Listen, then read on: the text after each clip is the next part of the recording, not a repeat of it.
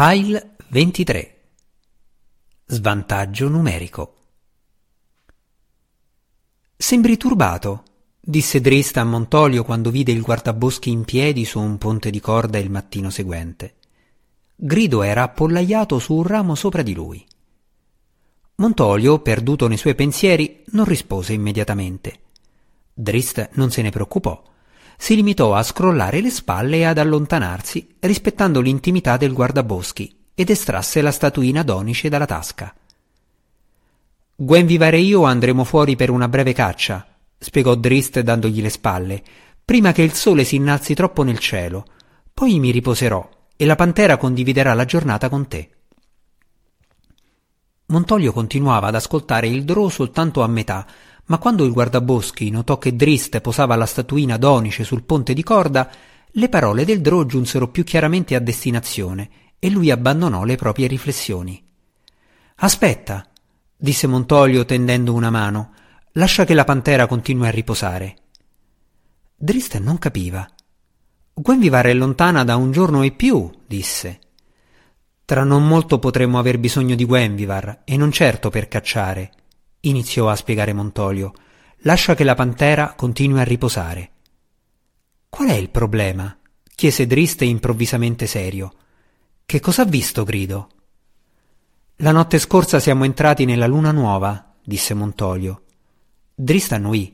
Ormai comprendeva il susseguirsi dei cicli lunari. Un giorno sacro per gli orchi, continuò Montolio, il loro accampamento è a miglia di distanza, ma la notte scorsa li ho uditi gridare. Ancora una volta Drista annuì in segno di comprensione. Ho sentito i loro canti, ma mi sono chiesto se non fosse soltanto la voce tranquilla del vento. Era il lamento degli orchi, gli garantì Montolio. Ogni mese si radunano, grugniscono e danzano selvaggiamente nel loro tipico stato di stordimento, sai, gli orchi non hanno bisogno di pozioni per indurlo. Inizialmente non ci ho fatto caso, anche se era più forte del solito. Di solito da qui non si sentono. Immaginavo che un vento favorevole, sfavorevole, avesse trasportato il canto. Poi hai scoperto che c'era dell'altro dietro a quei canti? ipotizzò Drist. Anche Grido li ha sentiti, spiegò Montolio. Sta sempre allerta per me. Guardò il gufo. È volato laggiù per dare un'occhiata. Anche Drist sollevò lo sguardo verso l'uccello meraviglioso che sedeva gonfio e orgoglioso come se comprendesse i complimenti di Montolio. Nonostante le gravi preoccupazioni del guardaboschi, tuttavia, Drist si chiese fino a che punto Montolio fosse in grado di comprendere Grido e fino a che punto il gufo fosse in grado di comprendere ciò che gli accadeva intorno. Gli orchi sono scesi sul sentiero di guerra, disse Montolio grattandosi la barba ispida. Pare che Graul si sia svegliato dal lungo inverno con propositi di vendetta. Come puoi saperlo? chiese Drist. Grido è in grado di comprendere le loro parole? No, no, naturalmente no, rispose Montolio divertito all'idea. Allora come puoi saperlo? Si è aggregato a loro un branco di Worg. Grido mi ha detto questo spiegò Montolio. Gli orchi e i warg non sono i migliori tra gli amici, ma si alleano in vista di guai. Il festeggiamento degli orchi della notte scorsa era selvaggio e con la presenza dei warg ci possono essere ben pochi dubbi. C'è un villaggio nelle vicinanze? Chiese Drist. Nessuno più vicino di Maldobar, rispose Montolio. Dubito che gli orchi intendano spingersi così lontano, ma il disgelo è quasi giunto al termine e le carovane attraverseranno il passo, per lo più da Sundabar alla fortezza di Adbar e viceversa. Deve essercene una in arrivo da Sundabar, anche se non credo che Graul sarebbe sufficientemente audace o sufficientemente stupido da attaccare una carovana di nani armati fino ai denti proveniente da Adbar. Quanti guerrieri ha il sovrano orco? Graul potrebbe raccoglierne migliaia se avesse il tempo e la voglia di farlo, disse Montolio. Ma ci vorrebbero settimane, e Graul non è mai stato famoso per la sua pazienza. Inoltre non avrebbe chiamato i Warg così presto se avesse avuto intenzione di aspettare di radunare le sue schiere. Gli orchi tendono a scomparire quando i Warg sono nelle vicinanze, e i warg tendono a impigrirsi e a ingrassare con tanti orchi nelle vicinanze. Non so se mi capisci. Il brivido di Drist mostrò che aveva sicuramente compreso. Immagino che Graul abbia circa un centinaio di combattenti, proseguì Montolio, forse da una dozzina a una ventina di warg, secondo il conteggio di grido, e probabilmente un paio di giganti. Una forza notevole per colpire una carovana, disse Drist, ma sia il Drow che il guardaboschi avevano in mente altri sospetti. Quando si erano incontrati inizialmente due mesi prima, Graul ne era uscito malconcio. Impiegheranno un paio di giorni per prepararsi, disse Montolio dopo una pausa a disagio. Grido li osserverà più attentamente stanotte e io chiamerò anche altre spie. Mi recherò in perlustrazione dagli orchi, aggiunse Drist. Vide che il volto di Montolio era attraversato dalla preoccupazione, ma l'allontanò rapidamente. Molte volte mi sono stati riservati simili compiti come ricognitore di pattuglia a Menzo Berranzan. Mi sento decisamente sicuro nel portare a termine tale compito, non temere. Questo accadeva nel buio profondo, gli ricordò Montolio. La notte è forse così diversa? rispose ironicamente Drist, indirizzando un ammiccamento e un sorriso confortante a Montolio. Otterremo le nostre risposte. Quindi Drist gli diede il buongiorno e si allontanò per riposarsi. Montolio ascoltò con sincera ammirazione i passi dell'amico che si allontanava, appena un fruscio attraverso gli alberi folti, e pensò che fosse un buon piano. La giornata trascorse lentamente e priva di avvenimenti per il guardaboschi. Si affaccendò come meglio poté a considerare i suoi piani di difesa per il boschetto. Montolio non aveva mai difeso prima il luogo, tranne una volta, quando una banda di stupidi ladri vi si era introdotta per errore, ma aveva trascorso molte ore a formulare e a sperimentare diverse strategie, ritenendo inevitabile che un giorno o l'altro Graul si sarebbe stancato dell'ingerenza del guardaboschi e avrebbe trovato il coraggio d'attaccare. Se quel giorno era venuto, Montolio era sicuro che lui sarebbe stato pronto. Ora si poteva fare poco, tuttavia. Le difese non potevano essere sistemate prima che Montolio fosse sicuro delle intenzioni di Graul, e il guardaboschi trovò l'attesa interminabile. Infine Grido informò Montolio che il Drò si stava muovendo. Allora vado, disse Dristen non appena incontrò il guardaboschi, notando il sole basso a occidente. Vediamo che cosa stanno tramando i nostri poco amichevoli vicini.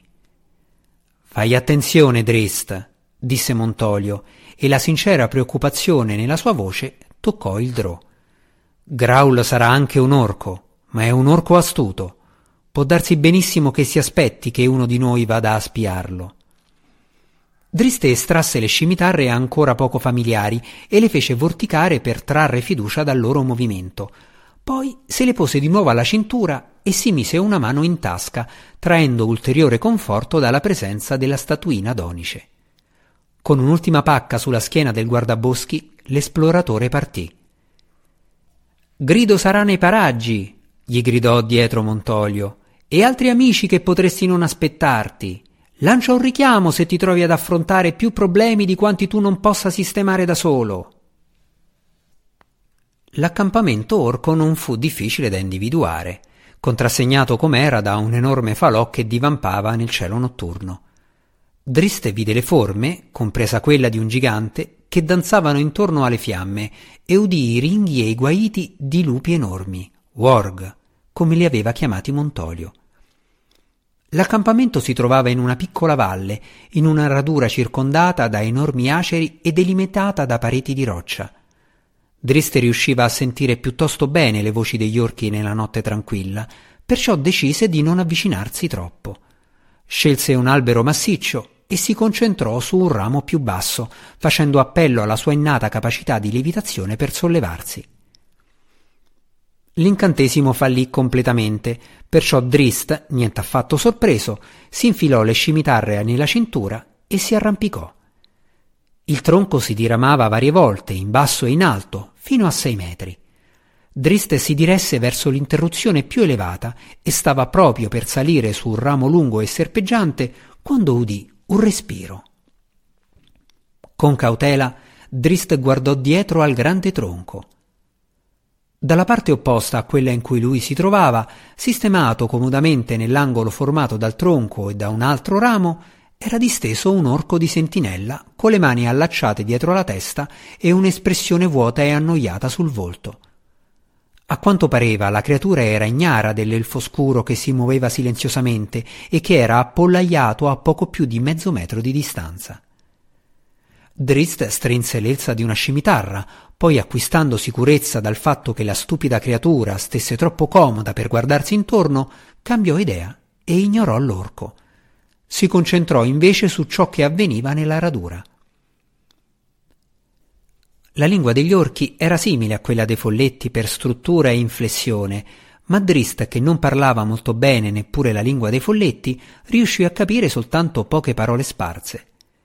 Tuttavia gli orchi erano sempre stati una razza piuttosto portata alla rappresentazione visiva.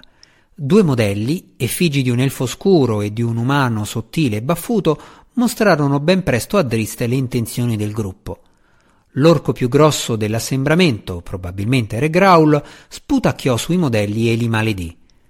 Poi i soldati orchi e i warg si alternarono a bersagliarli, con la gioia degli spettatori deliranti una letizia che si trasformò in pura estasi quando il gigante di pietra si avvicinò e appiattì a terra il falso elfo scuro. La farsa continuò per ore e Drist sospettò che si sarebbe protratta fino all'alba. Graul e vari altri orchi si allontanarono dal gruppo principale e iniziarono a disegnare per terra, probabilmente preparando i piani di battaglia. Drist non poteva sperare di giungere abbastanza vicino da distinguere le loro conversazioni confuse e non aveva nessuna intenzione di rimanere sull'albero mentre la luce rivelatrice dell'alba si avvicinava rapidamente. Prima di scendere prese in considerazione la sentinella orco sull'altro lato del tronco che ora stava respirando profondamente sonnecchiando. Gli orchi avevano intenzione d'attaccare il rifugio di Montolio, Drist lo sapeva, Ora lui non avrebbe forse dovuto sferrare il primo colpo? La coscienza di Dristel lo tradì. Scese dall'enorme acero e fuggì dall'accampamento, lasciando l'orco a sonnecchiare nel suo comodo cantuccio. Montolio, con grido sulla spalla, sedeva su uno dei ponti di corda in attesa del ritorno di Drist. Stanno venendo per noi, dichiarò il vecchio guardaboschi quando infine il Droa arrivò. Graul è irritato per qualcosa, probabilmente un piccolo incidente al picco di Rogì. Montolio indicò a ovest, verso la cresta della montagna dove lui e Drist si erano incontrati. Hai un rifugio sicuro per momenti come questo? Chiese Drist. Credo che gli orchi verranno stanotte stessa, quasi un centinaio, forti e con potenti alleati. Fuggire? esclamò Montolio. Afferrò una corda vicina e si lasciò oscillare giù fino a scendere accanto al drò, mentre Grido si afferrava alla sua giacca, rovesciandosi lungo il tragitto. Fuggire dagli orchi!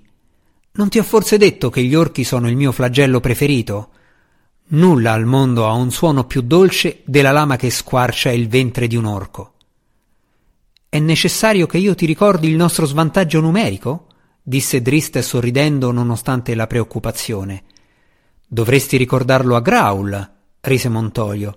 Il vecchio orco deve aver perso il lume della ragione, oppure deve aver coltivato una smisurata forza d'animo per attaccarci quando è così evidentemente in svantaggio. L'unica risposta di Drist, l'unica possibile risposta a un'affermazione così assurda, fu uno scoppio di risa. Ma del resto, continuò Montolio senza perdere un colpo, Scommetto un secchio di trote appena pescate e tre splendidi stalloni che il vecchio Graul non parteciperà al combattimento. Resterà in disparte tra gli alberi a osservare e a torcersi le grasse mani e quando avrà esaurito le sue forze sarà il primo a fuggire. Non ha mai avuto il coraggio di combattere veramente, non da quando è divenuto sovrano perlomeno. Direi che ha troppe comodità e che ha troppo da perdere. Bene, gli faremo perdere un po' della sua spavalderia. Ancora una volta Drist non riuscì a trovare le parole per rispondere e comunque non avrebbe potuto smettere di ridere per quell'assurdità. Tuttavia Drist dovette ammettere l'effetto di scuotimento e di conforto che gli trasmisero le divagazioni di Montolio. Tu vai a riposarti un po', disse Montolio grattandosi il mento ispido e girandosi completamente su se stesso per prendere di nuovo in considerazione ciò che lo circondava. Io inizierò i preparativi. Resterai stupefatto, te lo prometto, e ti sveglierò tra poche ore. Gli ultimi mormorii che il Drow udì mentre si infilava nel proprio giaciglio nella tana oscura conferirono una nuova prospettiva al tutto. Sì, grido, era molto che attendevo questa occasione, disse Montolio eccitato, e Drist non ne dubitò minimamente. Era stata una primavera tranquilla per Kellindil e per i suoi parenti elfi, erano un gruppo di nomadi che vagavano per tutta la regione e si riparavano dove trovavano rifugio, tra gli alberi o nelle grotte. La loro passione era il mondo aperto, danzare sotto le stelle, cantare in armonia con i tumultuosi torrenti montani, cacciare cervi maschi e cinghiali selvatici tra i folti alberi sui fianchi delle montagne. Kellindil riconobbe la paura sul volto del cugino, un'emozione presente di rado all'interno del gruppo spensierato, la vide non appena l'altro elfo entrò nell'accampamento una notte a tarda ora. Tutti gli altri gli si raccolsero intorno. Gli orchi si stanno agitando, spiegò l'elfo. Graul ha trovato una carovana? chiese Kellindil. Il cugino scrollò il capo e parve confuso. È troppo tardi per i mercanti, rispose. Graul ha in mente un'altra preda. Il boschetto, dissero vari elfi all'unisono. Allora l'intero gruppo si volse verso Kellindil, apparentemente ritenendo che il Drò fosse sua responsabilità. Non credo che il Drò sia in combutta con Graul, rispose Kellindil alla loro silenziosa domanda. Con tutti i suoi perlustratori, Montolio l'avrebbe saputo. Se il Drò è un amico del guardaboschi, allora non è nostro nemico. Il boschetto è a molte miglia da qui, intervenne uno degli altri. Se vogliamo osservare da più vicino le mosse del sovrano orco e arrivare in tempo per aiutare il vecchio guardaboschi, allora dobbiamo partire immediatamente. Senza una parola di dissenso, gli elfi nomadi raccolsero il materiale necessario, soprattutto archi lunghi e frecce di riserva. Partirono appena pochi minuti più tardi, correndo nei boschi e sui sentieri di montagna, senza fare più rumore di una dolce brezza. Drist si svegliò presto nel pomeriggio e si trovò dinanzi uno spettacolo sbalorditivo. La giornata si era oscurata con nuvole grigie, ma sembrava ancora luminosa al drò mentre strisciava fuori dalla sua tana e si stiracchiava. In alto, sopra di lui, vide il guardaboschi che strisciava intorno ai rami superiori di un alto pino. La curiosità di Drist si trasformò in orrore quando Montolio, ululando come un lupo selvaggio, saltò giù dall'albero a braccia e gambe aperte. Montolio indossava un'imbracatura di corda fissata al tronco sottile del pino. Mentre si librava, il suo slancio piegò l'albero e il guardaboschi scese con leggerezza, piegando il pino quasi a metà. Non appena toccò terra, si alzò in piedi e fissò l'imbracatura di corda intorno ad alcune grosse radici. Drist osservò la scena e si rese conto del fatto che vari pini erano stati piegati in questo modo, tutti puntavano verso occidente ed erano fissati da corde collegate. Mentre si faceva strada con cautela verso Montolio, Drist passò vicino a una rete, vari fili tesi a terra che facevano scattare delle trappole e una corda particolarmente pericolosa su cui erano fissati una decina o più di coltelli a doppia lama. Allo scattare della trappola gli alberi sarebbero tornati su e lo stesso avrebbe fatto questa corda, a rischio e pericolo di qualsiasi creatura vi si trovasse accanto. Drist chiese Montolio udendo i passi leggeri. Adesso stai attento a dove metti i piedi. Non vorrei dover piegare nuovamente tutti questi alberi, anche se ammetto che è piuttosto divertente. Sembra che tu abbia portato i preparativi a buon punto, disse Drist avvicinandosi al guardaboschi. È da molto che aspetto questo giorno, rispose Montolio. Ho ripercorso questa battaglia cento volte nella mia mente e so quale corso prenderà. Si accovacciò e disegnò per terra un ovale allungato, più o meno della forma del boschetto di pini.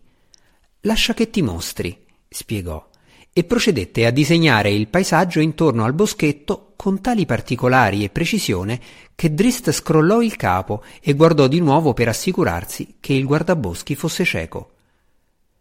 Il boschetto consisteva di varie decine di alberi situati da nord e a sud per circa 50 metri e meno della metà di questi in ampiezza.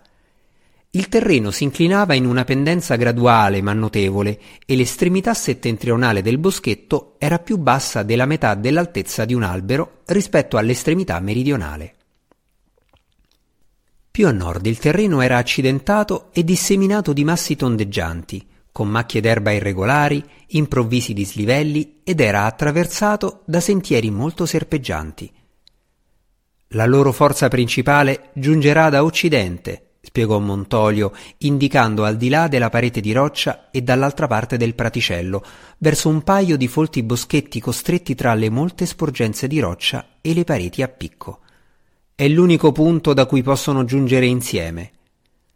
Driste esaminò rapidamente l'area circostante e non si dichiarò in disaccordo. Dall'altra parte del boschetto, a est, il terreno era scabro e accidentato.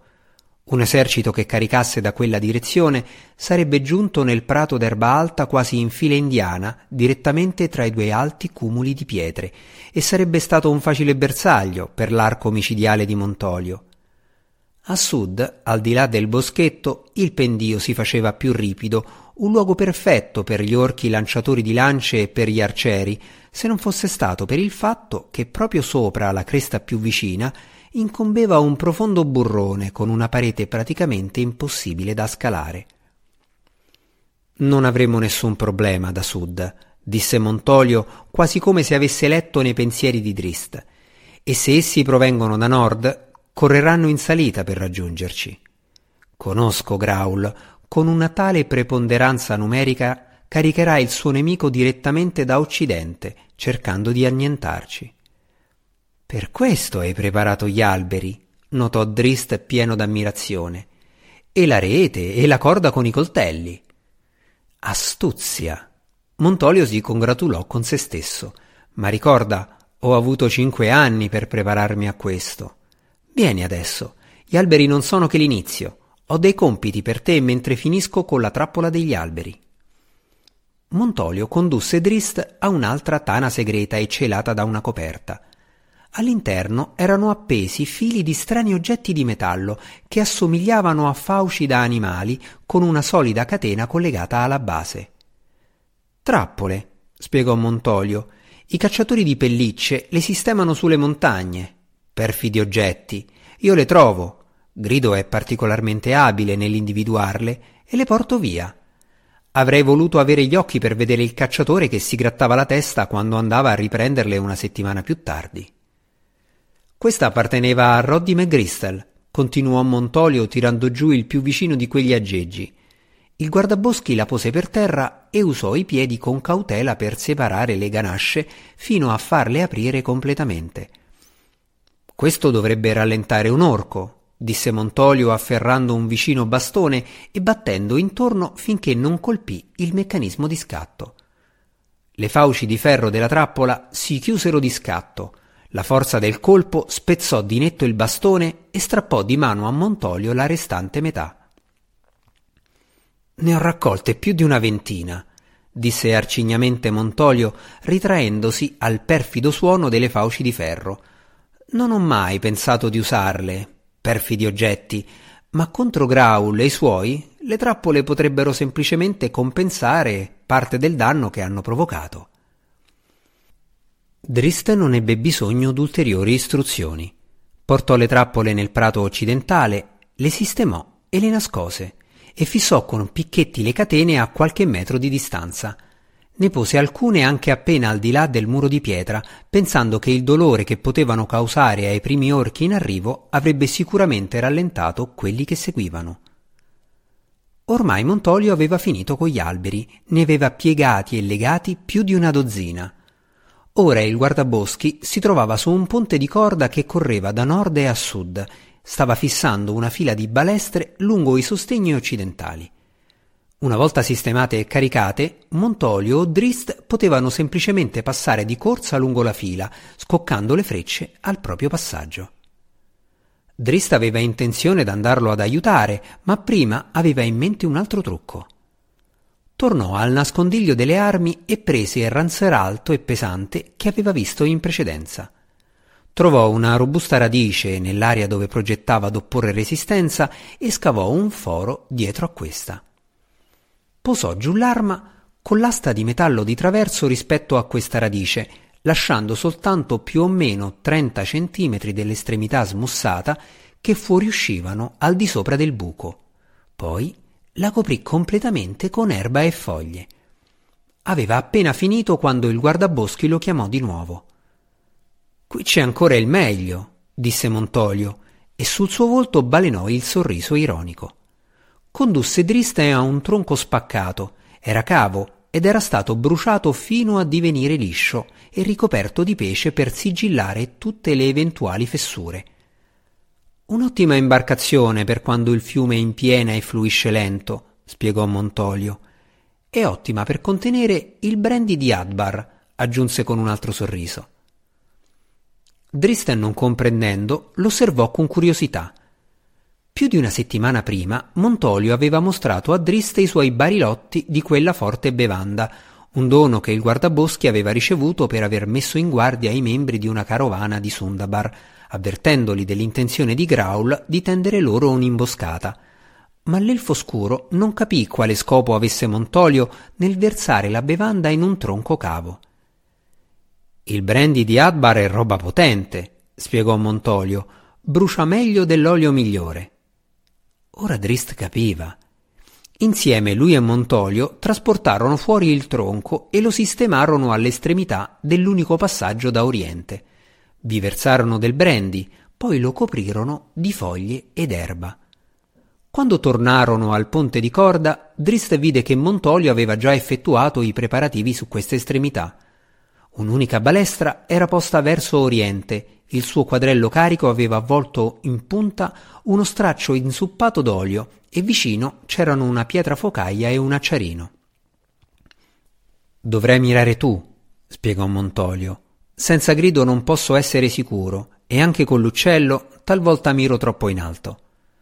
Ora la luce del giorno era quasi completamente scomparsa e l'acuta vista notturna di Drist individuò ben presto il tronco spaccato. Montolio aveva costruito molto bene i sostegni lungo il ponte di corda, proprio con questo scopo in mente, e dopo alcuni adattamenti di minore importanza, Drist puntò l'arma sull'obiettivo. Tutte le principali difese erano al loro posto e Drist e Montolio si affaccendavano a ultimare le loro strategie. Di tanto in tanto, Grido o qualche altro gufo giungevano di corsa a comunicare notizie. Uno arrivò con l'attesa conferma. Re Graul e la sua banda erano in marcia. Ora puoi chiamare Gwenvivar, disse Montolio. Verranno stanotte. Sciocchi, disse Drist. La notte c'è favorevole. Tu sei comunque cieco e non hai bisogno della luce del giorno, e io preferisco sicuramente l'oscurità. Il gufo gridò di nuovo. La schiera principale giungerà da occidente, disse Montolio a Drist compiaciuto proprio come avevo previsto. Ventine di orchi e per di più un gigante. Grido sta tenendo d'occhio un altro gruppo più piccolo che si è staccato dal primo. L'accenno al gigante mandò un brivido lungo la spina dorsale di Drist, ma lui aveva tutte le intenzioni di combatterlo personalmente, aveva già pronto un piano. Voglio attirare il gigante verso di me, disse. Montolio si volse verso di lui con curiosità.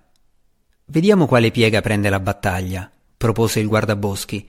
C'è un unico gigante, uno di noi due lo sistemerà. Voglio attirare il gigante verso di me, ripete Drist con maggiore fermezza.